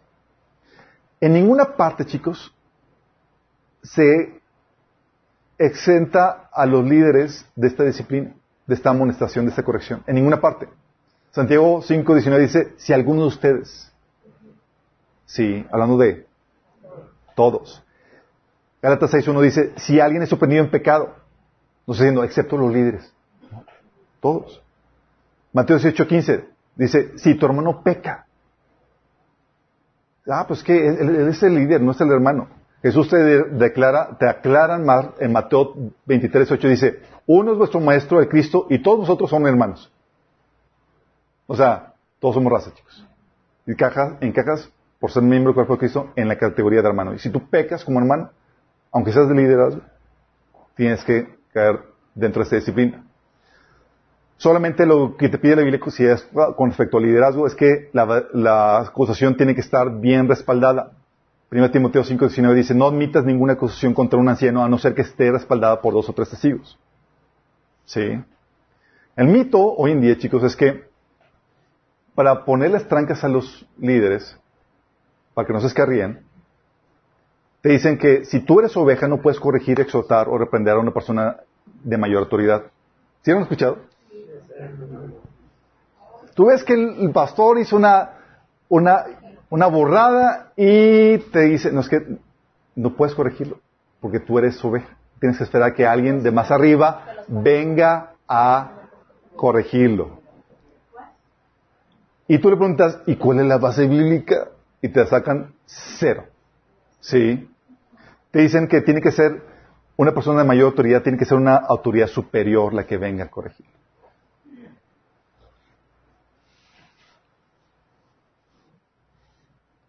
A los que ya vieron un taller de autoridad saben qué onda con todo esto. Basado en esta mentira, te dicen por eso que siempre debe haber una autoridad sobre la autoridad establecida. Autoridad sobre autoridad sobre autoridad en una escalera sin fin de autoridad, chicos. Como mecanismo de, de, de, de escarrido de protección. Mentira, chicos.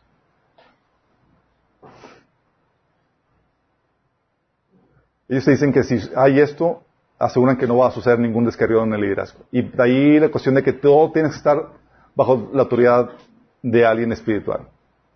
La realidad es que, en términos reales, prácticos, no te salva de nada. Tenemos denominaciones completas como la presbiteriana, metodista, desviándose de la sana doctrina, casando homosexuales y haciendo otro tipo de, aberraciones. Y estaban bajo la cobertura de la denominación. Y todos descarriados. Tenemos también a líderes bajo cobertura cometiendo abusos en sus congregaciones y nadie en sus congregaciones los puede corregir. Por un lado, es algo que ya hemos visto en el taller de autoridad. Ninguna autoridad tiene eh, gobierno sobre todos los asuntos de la vida, sino que es limitada. Y toda autoridad se tiene que someter a otra autoridad en asuntos fuera de su jurisdicción, chicos. Gracias a Dios. Sí. Hay autoridades directamente delegadas por Dios, sin embargo autoridades directamente delegadas por Dios a quienes ellas le rinden directamente cuenta a Dios. Como ejemplo, ¿quiénes? ¿A quién rinde cuenta los esposos en los asuntos de la familia? El jefe de toda cabeza es Cristo. ¿No el pastor? Cristo. Entonces significa que no tiene autoridad, no tienen una cobertura aquí. No, no tienen ninguna autoridad sobre ellos, más que Cristo. ¿A quién rinde cuentas un empresario? ¿A su pastor? ¿No? A Dios directamente. ¿A quién le rindes cuentas tú como soltero mayor de edad en tus decisiones personales? ¿Qué es la su vida y demás? Dios. Pero el hecho de que le rindas cuentas solo a Dios no significa que estés sin trancas o sin algún tipo de protección. Por un lado, Dios puso autoridades de gobierno para que no abuses de los derechos de otros sobrepasando tu autoridad. Pero por otro lado, las autoridades cristianas están para protegerte, para proteger, eh, proteger el cuerpo de Cristo. Dios puso la autoridad de la iglesia y el cuerpo de Cristo. Porque tu membresía al cuerpo de Cristo, con el solo hecho de formar parte del cuerpo de Cristo, tú estás dando tu autorización para que cualquier, otro hermano te venga a reprender. con solo hecho de ser miembro del cuerpo de Cristo. Tú estás diciendo, hey, por favor, jálenme las orejas. No es cierto. Si no te gusta, realmente no eres miembro del cuerpo de Cristo. Sí. Puedes soltar la mano aunque sea, aunque no seas autoridad sobre él. Y si pecó contra ti, puedes aplicar lo que la Biblia enseña. Dice, puedes ir y reprenderlo. Y esto aplica a líderes, chicos. Una de las acusaciones que hemos tenido aquí en mi contra es que, por ejemplo, no tenemos cobertura. No hay otra, otra, otra autoridad por encima de mí.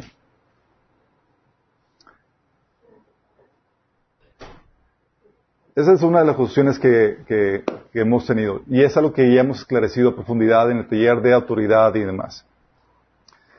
Mencionan de que, oye, es que estás caminando solo, no, no tienes, no estás siendo pastoreado y no puedes ser corregido.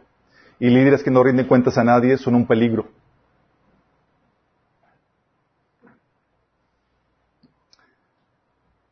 Um,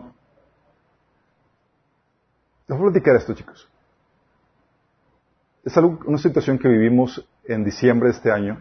No se las ha comentado a nadie. De hecho, nadie sabe más que Jorge, Emily y Gustavo y yo. Sí. Algo que deben entender es que yo nunca he estado cerrado a recibir retroalimentación porque estoy consciente de la protección que da el cuerpo de Cristo. Si yo peco contra ti, tú tienes que venir a reprenderme. Es parte de la protección que nos damos. Es la verdadera cobertura. ¿Vamos? Y como parte de que, oye, pecaste, yo pequé contra ti, por esto. No estamos de acuerdo. Digo, ¿sabes qué? No.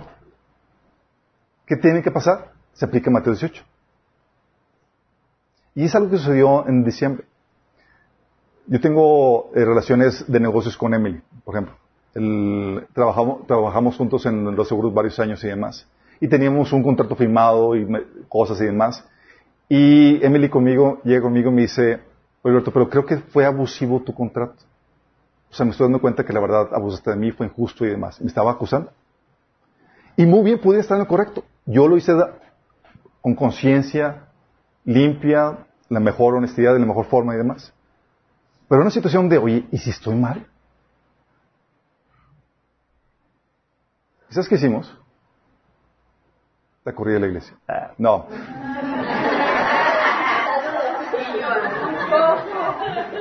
Lo que hicimos fue aplicar Mateo 18, chicos. Dije, oye, yo puedo estar equivocado y yo no quiero ser la oveja descarriada. ¿No quiero ser la oveja descarriada? ¿Qué hicimos? Me senté en el, en el, en el, en el, sillón, de los, en el de los acusados. Dijimos, ok, le hablamos a Gustavo y a Reinaldo. Dijimos, Gustavo, tenemos esta problemática. A Emily se le hace que fui, eh, llamamos a Gustavo y a Reinaldo y dijimos, tengo una problemática, a se le hace justo el, trato que le di y el, contrato y demás. Y, mi temor es que, o sea, yo no lo estoy viendo, que esté cegado pues hay interés económico y demás y te puede estar, sesgado o no, poco no. Presenté mis argumentos, Emily presentó los suyos y, y Gustavo y Reinaldo juzgaron, chicos. Evaluaron y todo, toda la cosa fue genial ver la maquinaria de Mateo 18 en práctica. Nadie sabe, chicos, que había esto. Sí. Pero voluntariamente decidí sentarme en el sillón de los acusados para que me juzgaran. Porque yo sé que no soy exento. Y yo no quiero ser la oveja descarriada. ¿Me explico?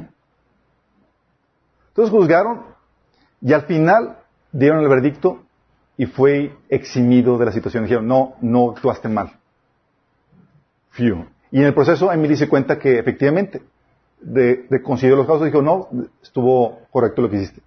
¿Pero qué tal si hubiera estado yo mal? ¿Qué tal si hubiera estado mal? y no me siento voluntariamente a que me evalúen. ¿Vamos entendiendo? Estos mecanismos, chicos, es para líderes y no líderes. Es para todos. Sí. Y no tiene que haber una persona de autoridad por encima de. Estamos hablando de que el cuerpo de Cristo es esa protección que nos da, somos esas trancas. ¿Vamos captando? Entonces, ¿cómo puedes acusar eso? Oye, es que no tiene, no, no, no hay quien le pueda llamar la atención. ¿Really? Ustedes son, nos vigilamos unos a otros las espaldas. ¿Cómo se imparte, chicos? La corrección. Primero, asesórate de no estar cometiendo el mismo error y sí ponte a cuentas primero. Sí, es Mateo 3, 4, dice, oye, ¿cómo, ¿por qué te fijas en la astilla que tiene tu hermano en el ojo y no le das importancia a la viga que está en el tuyo? Porque muchas veces, y es algo que hemos platicado, el pecado que te molesta a tu prójimo es algo que tú tienes también, Señor te lo está poniendo de frente para estar contigo. Sí. Tienes que estar consciente de eso. Sí, asesórate que no estar cometiendo el mismo error. Segundo, tú vas a corregir, chicos, no basado en opiniones, sino en la palabra de Dios. Dice la Biblia, 2 Timoteo 3, 16 al 17, toda la escritura es inspirada por Dios y útil para enseñar, para reprender, para corregir y para instruir en justicia, a fin de que los siervos de Dios sean, es- esté eternamente capacitados para toda buena obra. 2 Timoteo 4, 2, la instrucción de Pablo a Timoteo es que redarguye, reprende, exhorta con toda paciencia y doctrina, así con la palabra de Dios. O sea, tú no vas a llegar con una persona y- reprenderla por una opinión tuya personal. Oye, es que yo creo que tu esposa no debe quedarse en la casa, sino debe estarte ayudando y tienes que, y te exhorto al Señor. Espérame, dame Biblia.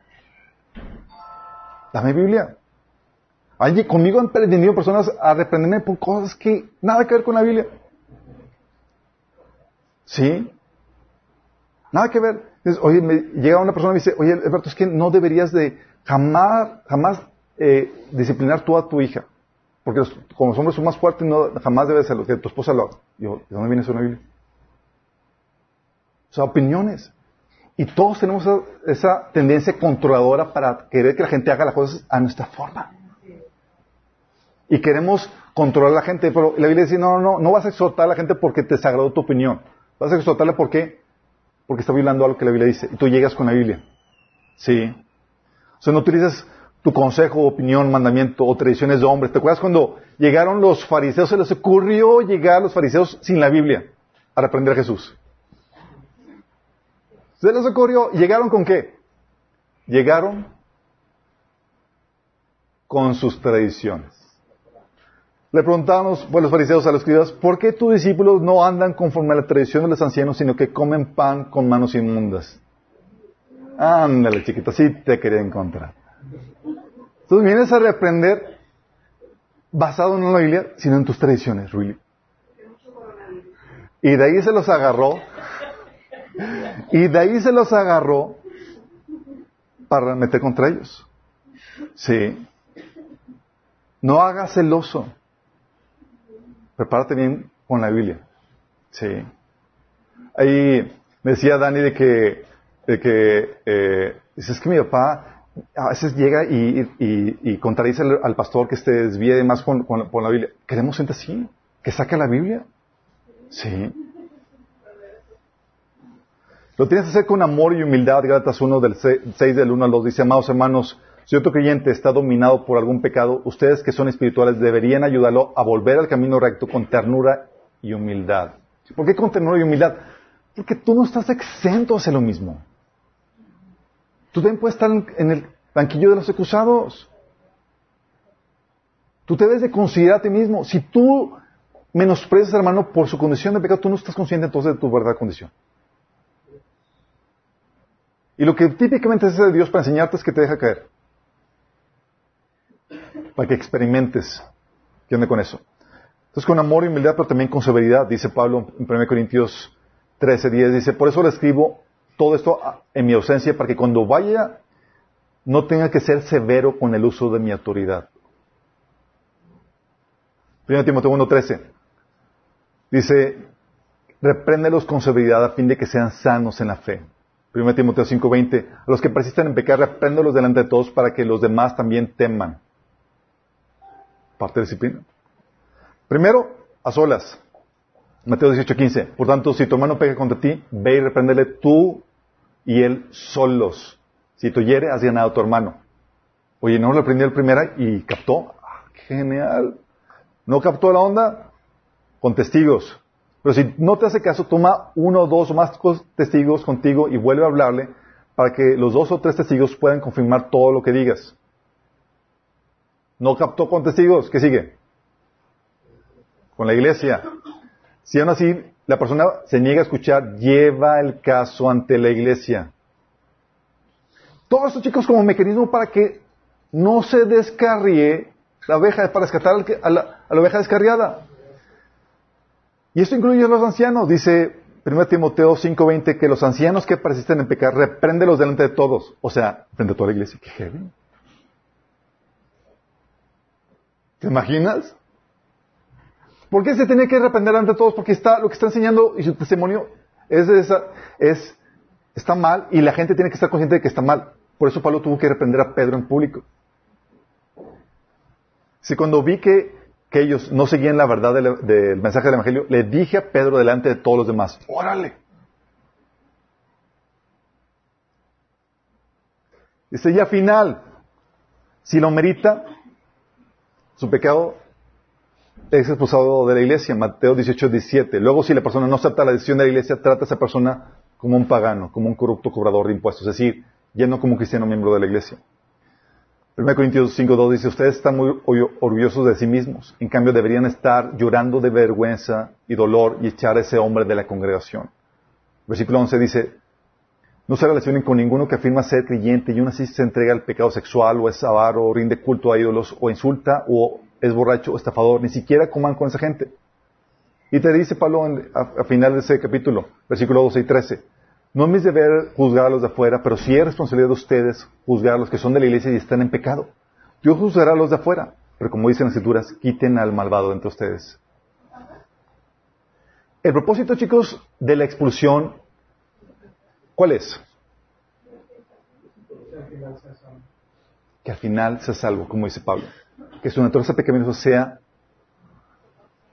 exactamente, que sea destruida y él sea salvo al final.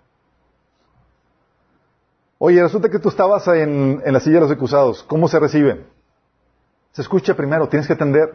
Dice la Biblia que debemos ser prontos para oír, tardos para hablar y tardos para irnos. Escucha la acusación y capaz de que tiene fundamentos. Es un punto ciego que a lo mejor no te has dado cuenta. Proverbios 18.13 dice, el necio es necio y vergonzoso responder antes de escuchar. Gente que no escucha y luego se te quiere defender, espérame, deja que pongan bien lo que, lo que quieren la cuestión que tienen delante eh, contra ti. Proverbios 19:20 dice, escucha el consejo y acepta la corrección y llegarás a ser sabio. Pero en cambio, capítulo 15, versículo 32 dice, el que rechaza la corrección se desprecia a sí mismo. El que la atiende gana entendimiento. Sí. Y aún te dice, Proverbios 13, 18, si desprecias la crítica constructiva, acabarás en pobreza y deshonra. Si aceptas la corrección, recibirás honra. Proverbios 15:31. Si escuchas la crítica constructiva, te sentarás en casa entre los sabios. Sí. Dice Proverbios 18. El sabio con gusto recibe instrucción, pero el necio que habla hasta por los, codos caerá de narices. Sí. Escuchas y analizas y disiernes, juzgas, no lo aceptas todo porque te cogieron o porque venga un normal. Sí. Tienes que analizarlo. Dice primera Tesalonicenses 5:21, examinarlo todo, retener lo bueno. Va a haber muchas acusaciones o muchas reprensiones con las cuales realmente no tienen fundamento, no tienen razón de ser. Son basados en opiniones o asuntos que, no necesariamente son correctos o porque no conocen todo el contexto. ¿Sí? Y tú tienes que examinarlo todo y retomar lo bueno. Va a haber gente que va a llegar contigo y no te lo va a decir de la mejor manera, pero tiene buena información. ¿Sabes que tomo esto? Todo lo demás lo desecho. Sí. Tú tienes que juzgar lo que te dicen, aun si es por medio de palabra profética, dice 1 Corintios 14, 29 que debes que los profetas hablen dos o tres y los demás juzguen. Y al final retienes lo bueno, sí, de lo que escuchaste. Cuando des la reprensión, prepara bien tu caso.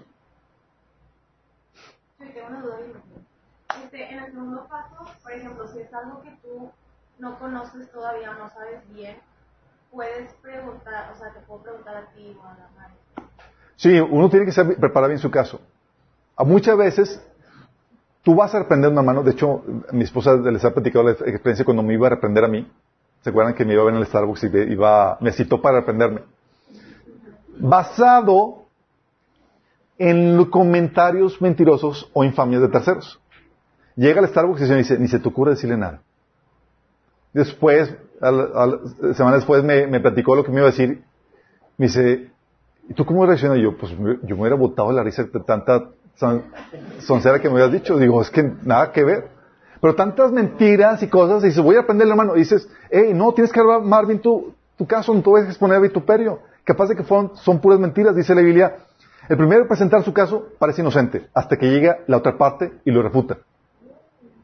Y a veces llegamos y queremos reprender, hermano, por lo que escuchamos nada más de una versión. lo primero que debe hacer es indagar. A ver, ¿qué onda? Escuché esto, hermano.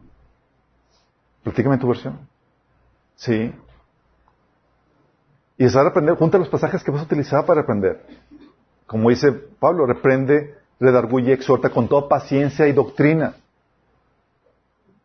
Y la otra, la otra advertencia, no esperes la mejor acción de la gente. Prepárate para lo peor.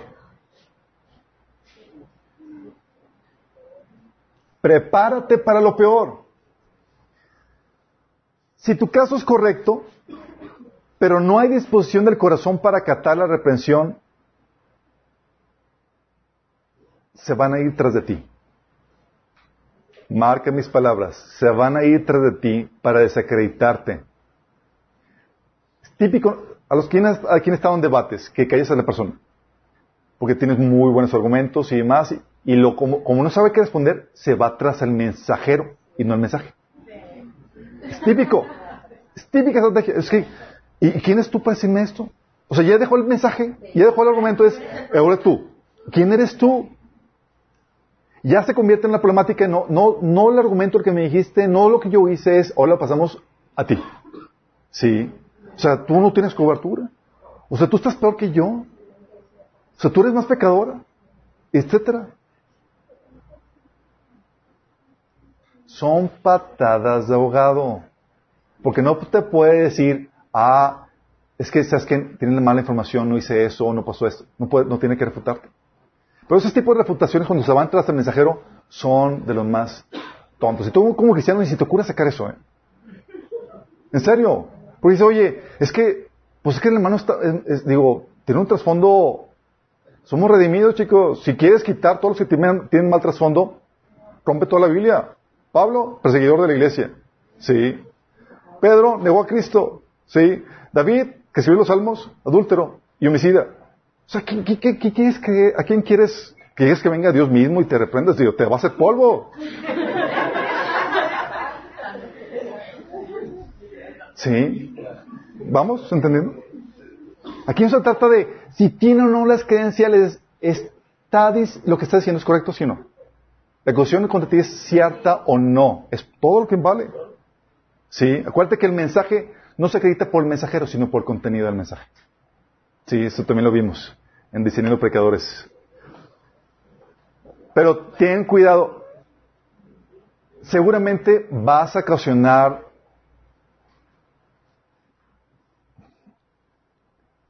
puede ser que te odien. Que te odien. Aunque lo hagas con amor y de la mejor forma. Sí.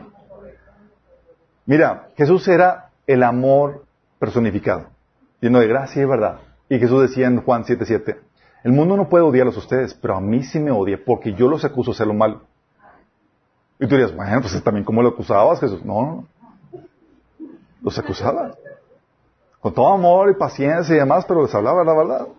Si esto era con Jesús, ¿qué puedes esperar tú? ¿Me explico?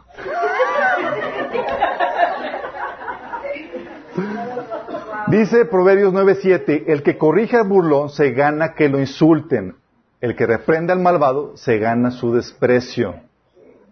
Solamente cuando toca reprender a un sabio te va a amar. Pero tú ya lo ubicas, se enojó contigo, uh, ok, entonces cae en esta otra categoría. ¿Vamos?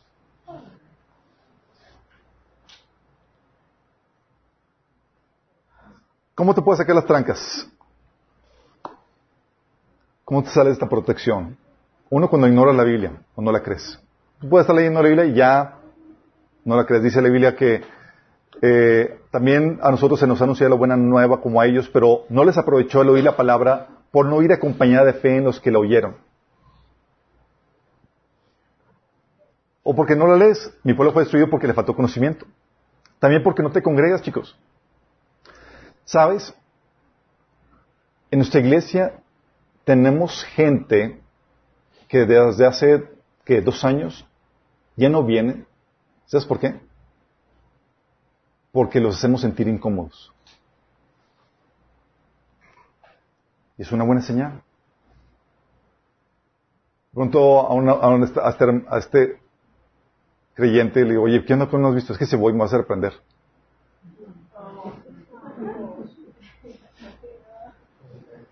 Y se desliga de nuestra comunión con nosotros, no solamente conmigo, sino con muchos de ustedes porque pasa lo mismo. Se aplica el pastoreo corporativo, o sea, no lo dejamos sentirse a gusto con su pecado.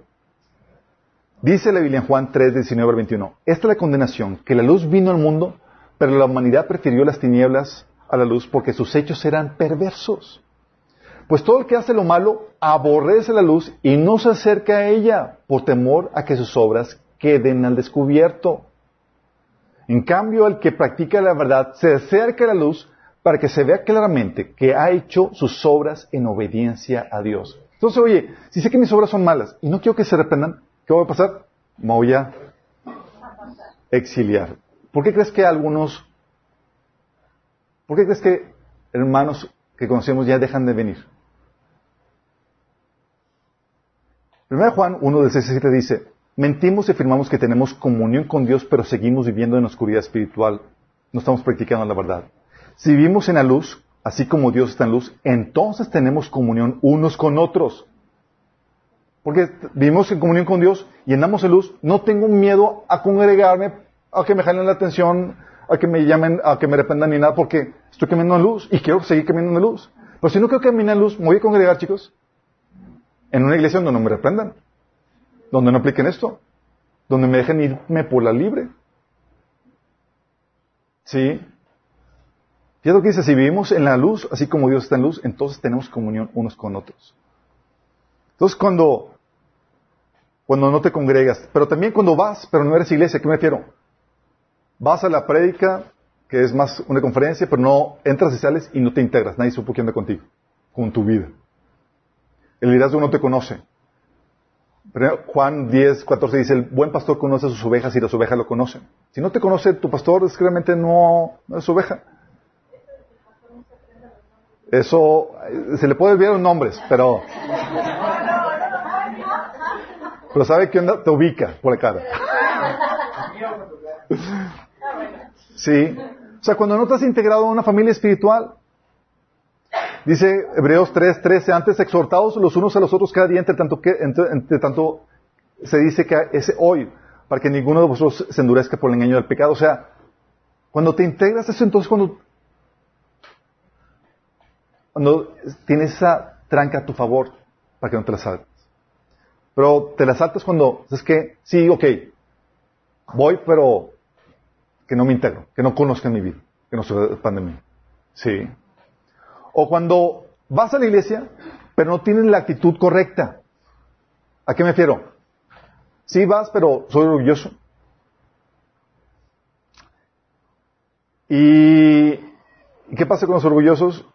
No aceptas la corrección porque tu valor está basado en que estás en lo correcto. ¿Sí? ¿Te acuerdas cuando el ciego corrigió a los fariseos? El ciego corrigió a los fariseos y respondieron y dijeron, tú naciste de todo un pecado y nos enseñas a nosotros y lo expulsaron. Hay gente que sí se integra más, pero son orgullosos. Tú no puedes decirle nada porque no tienes calificaciones. Y entre ellos pueden ser los líderes. Juan 7:52 respondieron y dijeron, ¿eres tú también Galileo? Escudriña, ve que de Galilea no se ha levantado profeta, hablando de que si viene de un barrio que no... ¿Por qué? Porque hay orgullo. O hay necedad de insolencia. La necedad es el rechazo del conocimiento. Te crees sabio en tu propia opinión. Proverbios 19, 8. No reprendas al insolente, no sea que acabe por odiarte. Reprende al sabio y te amará. Proverbios 1, 7. Los necios desprecian la sabiduría y la disciplina. No les gusta. O es un burlador, alguien que menosprecia la corrección, chicos. Menosprecia la corrección aunque tenga sabiduría o base bíblica. Tal vez por venir con la presentación no deseada, la persona o la actitud. Proverbios 10, 17 dice, todo el que acepta la disciplina va por el camino que lleva la vida, pero los que no hacen caso de la corrección se descarriarán. Se descarriarán. Sí. O simplemente es un impío o un inconverso. Proverbios 9.7, el que corrige al burlón se gana, que lo insulten, el que reprende al malvado se gana su desprecio. Y hay gente de la iglesia que te ha tocado que no puede reprender. Viene, se integra, pero ya sabes que es irreprensible, no en el buen sentido de la palabra. En el sentido de que nomás no puedes reprenderlo, no puedes llamar la atención. Y esas personas ya se saltaron una tranca. Ya no hay nada que les diga nada. Sí. O también cuando tienes la actitud correcta, pero tu lealtad de liderazgo es mayor que la de Jesús. Es decir, cuando sigues ciegamente al liderazgo sin cuestionarlo.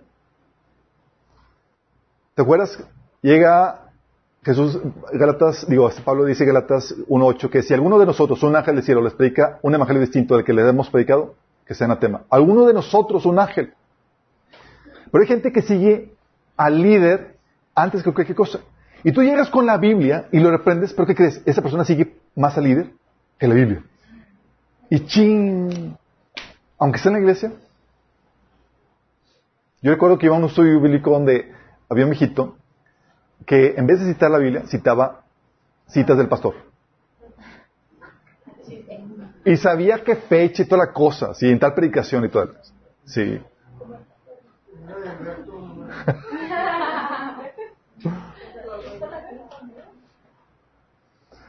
Eh, sí, o también cuando, esto sucede cuando no tienes la actitud correcta, eh, porque tu líder no está abierto a ser exhortado o amonestado por ti. Hay muchos líderes que, o sea, ni te atrevas tú como miembro de la iglesia a exhortarlo o amonestarlo.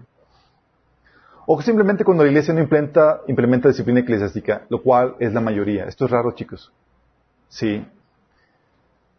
Ministraciones de personas que hemos tenido de otras iglesias llegan con nosotros y, y, él hace platicar situaciones donde la chica dice, está consejería con respecto a su noviazgo y demás, y le digo, oye, pero es que, dice, es que todos los novios que tengo, o sea, quieren acosarse conmigo. Yo, pues búsquete cristianos, todos son cristianos. O sea, y, y de la iglesia donde iba, o sea, ¿dónde estaba la disciplina? ¿Dónde estaba la amonestación? ¿Dónde estaba la reprensión? O sea, la iglesia, chicos, tiene que ser una, una tranca por sí misma, en donde en donde resulte, donde te resulte incómodo vivir en pecado y asistir a la iglesia. ¿Por qué? Porque si no el pastor, el hermano te va a reprender. Y te va a exhortar. Aunque no lo haga bonito, pero te vas a sentir mal. Sí, por tu pecado. Y esa es la idea, que nos vigilemos unos a otros. Y lo que hace eso es que hace que la gente que está en pecado se mantenga lejos. Pero ella sabe, en su mente ya sabe, ¿sabes qué? No puedo ir a la iglesia hasta que me ponga a cuentas con el Señor y realmente me convierta. Sí. Diagnostícate, ¿cómo estás tú? ¿Estás tratando de las trancas? ¿Estás bajo la cobertura, la protección que Dios ofrece? Es decir, ¿te ofendes cuando te reprenden o exhortan o amonestan? ¿Qué onda? Sí. Sí, es una protección para ti. O sea, hay mucho que está en juego. Tu propósito, tu llamado o tu salvación. Imagínate. Y la, este chico, esta es la forma sucia en la que se manifiesta el amor. Es decir, la forma incómoda. Porque yo puedo decir, sabes que me voy por la libre y te amo dejándote ser. Pero eso no es verdaderamente amor. Eso es egoísmo. Amor es, es que Estoy dispuesto a que me escupas y me tuperes con, pero te voy a corregir. Sí. ¿Te enojas, te molestas o te sientes cuando alguien te reprende o exhorta o te llama la atención? ¿Rechazas cuando te dicen que estás mal o algo sin antes analizarlo, meditarlo, discernirlo? Luego, luego te cierras. Entras a la defensiva. ¿Rechazas una enseñanza o una amonestación por el contenido? No por el contenido, sino por quién te lo dice. ¿Te alegras cuando alguien te apunta algún error?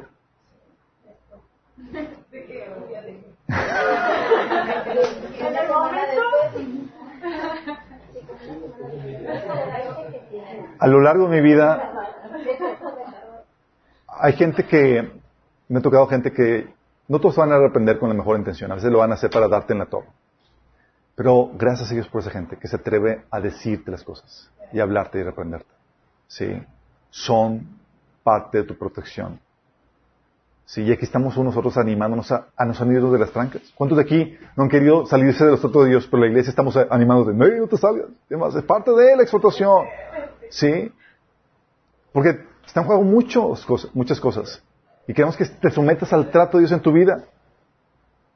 Y ha habido, gracias a Dios, esas personas que, que me han hablado por teléfono y demás, a veces sin sabiduría, a veces sin la Biblia, a veces con por pura opinión, pero se agradece, porque significa que, oye, te tienen presente y están dispuestos a decirte algo que ellos creen que está mal, aunque no lo tengan todo el protocolo y no lo hagan como debe ser. Gracias a Dios por ellos. Y gracias que pone mecanismos, chicos. Así como les dije, oye, ¿qué tal si tú estás, eres la baja descarriada? Tú no puedes correr riesgo eso. Mejor siéntate en el sillón de los acusados y deja que te evalúen. Haz lo que hice. Hay mucho que está en juego.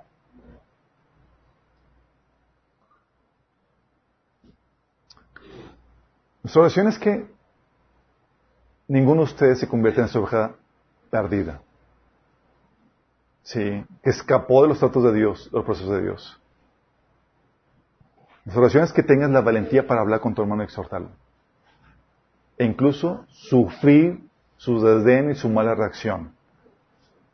Pero por amor. Sí. Que podamos protegernos unos a otros. Que seamos esas trancas que Dios estableció. Oramos. Amado Padre Celestial, damos gracias, Señor, porque tú has puesto esas, estas trancas en, alrededor de nuestras vidas, Señor, para protegernos. Porque sabemos que el corazón es engañoso, Señor, y podemos callar la voz del Espíritu Santo, podemos callar nuestras conciencias, podemos voluntariamente ignorar tu palabra, Señor, pero aún así tú levantas a nuestro hermano para que venga a exhortarnos, a molestarnos. Aún así levantas a los líderes, Señor, para que venga, vengan a disciplinarnos, Señor. Todo por amor a nosotros, Señor. Perdónanos porque a veces no reaccionamos correctamente, Señor. Sabemos que tú manifiestas en tu amor hacia, nosotros con esa reprensión oportuna, Señor. Con esa disciplina oportuna. Damos gracias porque tú manifiestas tu amor para que nosotros y nos haces entender, Señor, que estás buscando, Señor, nuestro bienestar más que nuestra comodidad, Señor que podamos llevar a cabo esas buenas obras que tú preparaste en tu mano, que podamos mantenernos en tu camino rumbo a salvación, Señor. Señor, que podamos ser, Señor, las guardas de, nuestros hermanos, Señor. Que podamos vigilar nuestras espadas, que podamos, que podamos descansar, Señor, de que estamos en una iglesia donde nos cuidamos unos a otros. Que no confiamos en nosotros mismos, Señor, sino que confiamos en la obra del Espíritu Santo, en tu vara y tu callado que está listo para corregirnos cuando nos desviamos, Señor. En nombre de Jesús te lo pedimos, Señor. Amén.